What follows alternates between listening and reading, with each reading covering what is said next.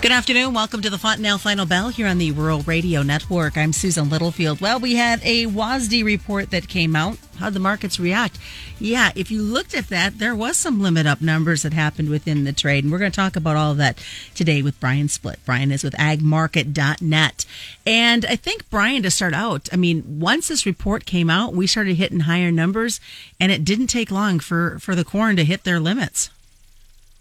No, and it's interesting because the actual carryout number that the USDA gave us, if you just saw that and compared it to the pre-report estimates, the average guess being about 1.6 billion bushels of corn carryout, the number the USDA gave us today at a 1.55, while less than the average estimate, was not exceedingly bullish. But I think it's when you look at how the USDA got to those numbers. And that's what the bullishness is from. So they had to cut exports by 100 million bushels. They had to cut ethanol by 100 million bushels. And they had to cut the feed residual number by 50 million bushels. So they took out 250 million bushels of demand. And I think the way the trade is seeing it is that has not been rationed yet. We haven't lost that demand yet. Prices need to go higher in order to ration that demand. And until they do, maybe the real stories were closer to a 1.3 carryout. And the yield did come down a lot more than what was expected and what statistically we would have expected based on previous years. So that was definitely bullish there. On soybeans, I think it's a very similar story.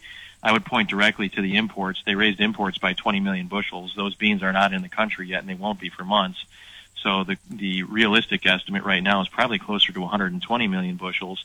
And that's if you believe that only needed to go up 5 and exports only needed to go up 30. I think there's market participants that believe exports should have gone up more than 30, and we'll see how that plays out over the future here. But I believe the trade believes that carryout is already sub 140 based on how the USDA got to the numbers they gave us today. Did it surprise you that we saw the USDA lower the feed and residual use numbers? It does, but it's hard to say how, without reading through the whole report yet, to see how they justify everything. So we'll find out what the commentary is within the report. But right now, based on the animal units out there, that would not have been the expectation. But I guess, again, I think that the USDA is reluctant to put carryout at a level that would put our stocks to use below 10%. And even though that might be really where we are, I think they're reluctant to show us that. And they may try to bide some time in between now and the South American harvest to see if that crop actually materializes closer to a trend line crop. And if it does, then that might buy us a little bit of time to wait for some of those adjustments down the road.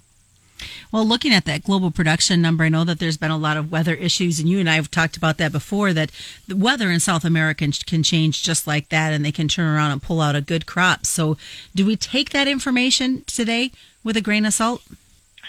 Well, as far as the weather goes, I think right now, we've been focused mainly on the highest risk area currently based on the forecast would be Argentina.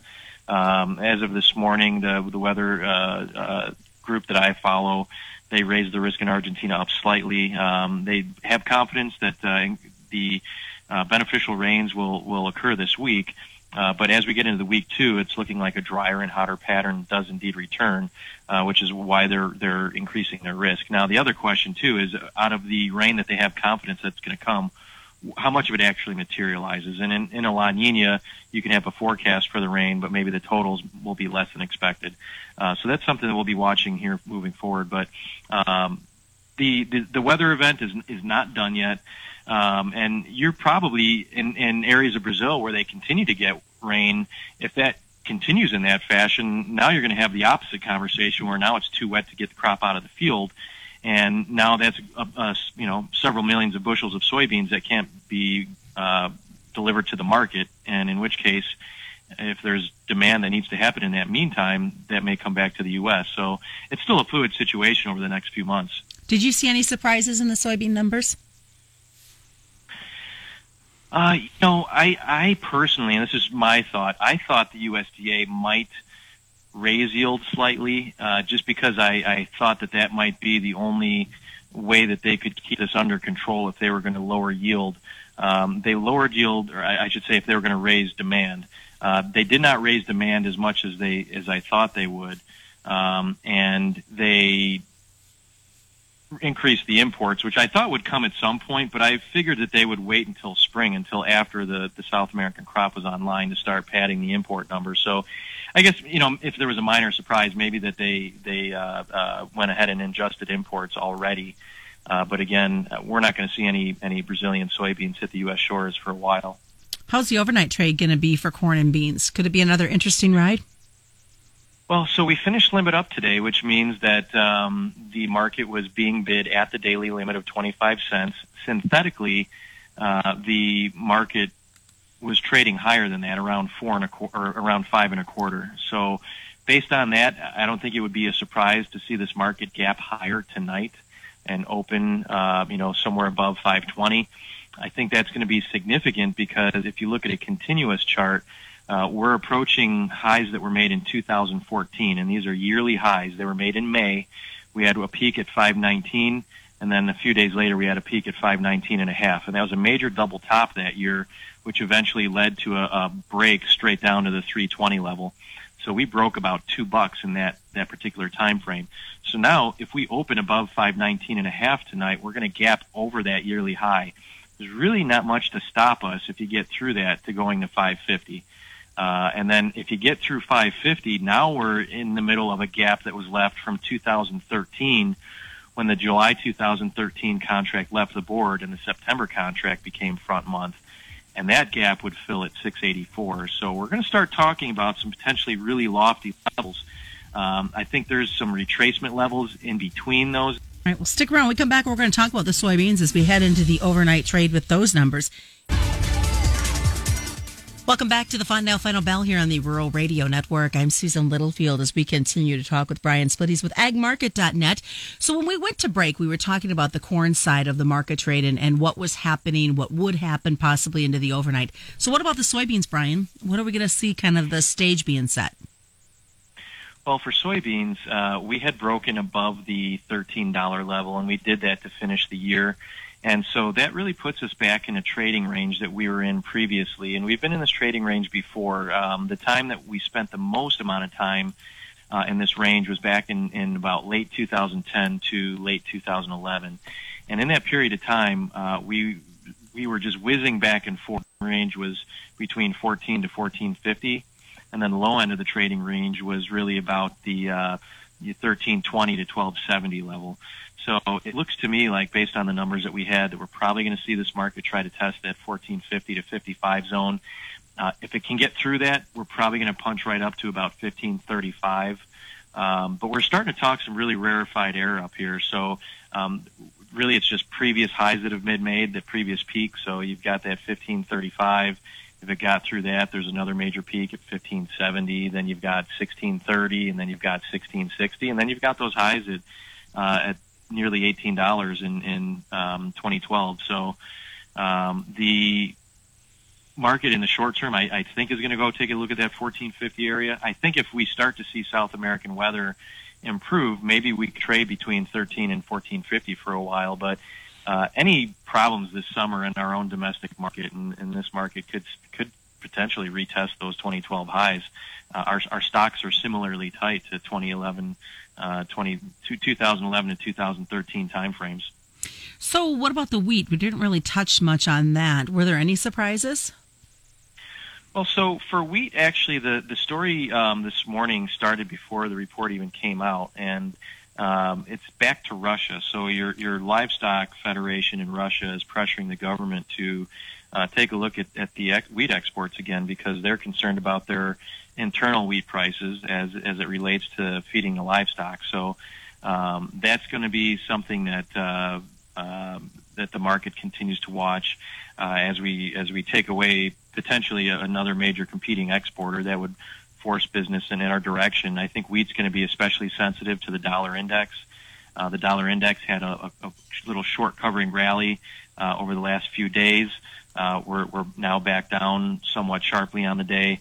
I believe that the dollar index is eventually going to test the lower 88s back to the lows that we had in 2018. And in my opinion, if we take out these 2018 lows, that would ultimately lead the dollar to retest the 84 to 85 area, but possibly as low as the 75 zone. And if we see, in my opinion, if we get through these 2018 lows in the dollar, then that might put us in a hyperinflationary environment where the market just wants to buy anything that is a physical item that could be considered a, you know, any commodity is going to be sexy if that's the case, whether it's energies, grains. I think livestock will participate in that as well. You know, we focus so much on, when it comes to this WASDE report, about the grain side of the perspective. Livestock side just kind of takes a back burner when it comes to beef and pork production numbers and exports. It does, you know, and so if you had said, hey, corn's going to be limit up today, what do you think feeder cattle will do? And your obvious answer would be, well, feeder cattle will probably be sharply lower. They were down nearly $3. And so when you look at the March contract, we're going to be pretty darn close to some support that was made back in November, these November lows in that 132 to 132.50 area. I do think that if corn continues to push, this feeder cattle market's likely to trade below that 32. Does it go all the way back down and retest those October lows around 24.25? I'm not going to say it's out of the question. I think you're going to see demand for feeder cattle, you know, really impacted by the rally in corn. When you look at the fat cattle market, I think there's a tale of two different markets right now, and we've been talking about cattle over the last several months, Susan, and so you look at this February contract. I feel like every time we talk to it, all we're doing is reiterating that we're in a sideways trading range. Today is January 12th. Settlement on February live cattle was 112.47. If you go all the way back to July, the settlement on July 13th, there was no July 12th as far as trade, so that was a Monday the 13th. The settlement was 111.82. So we're within $1 of where this market was 6 months ago.